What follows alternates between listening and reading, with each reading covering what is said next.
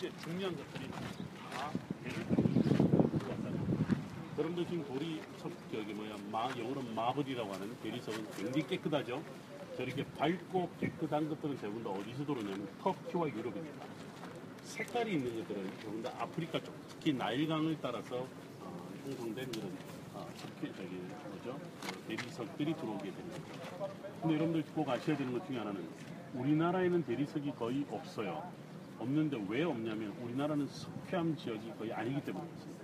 석회암이 있는 지역에는 꼭 대리석이 있습니다. 왜 그러냐면 석회암과 대리석은 그 차이점이에요. 둘다 오션 우락이라고 그래요. 즉 해양 암석입니다. 지중해 연안 지역이 왜 석회암이 많냐면 이게 다 옛날에는 바다 속에 있었던 지역이에요. 근데 땅이 융기가 된 게 아니고요. 물이 빠져나가면서 형성된 지역이 지중해 연안 지역이에요.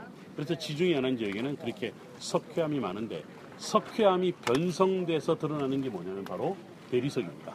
그래서 석회암이 있는 지역에는 반드시 뭐가 있다? 대리석이 있다. 이렇게 이야기를 하는 거죠. 그래서 여러분 밝고 깨끗한 대리석의 모습을 볼 수가 있는 거죠. 자, 멀리서도 제 이야기 잘 들리죠? 네, 오케이. 이동하십시다.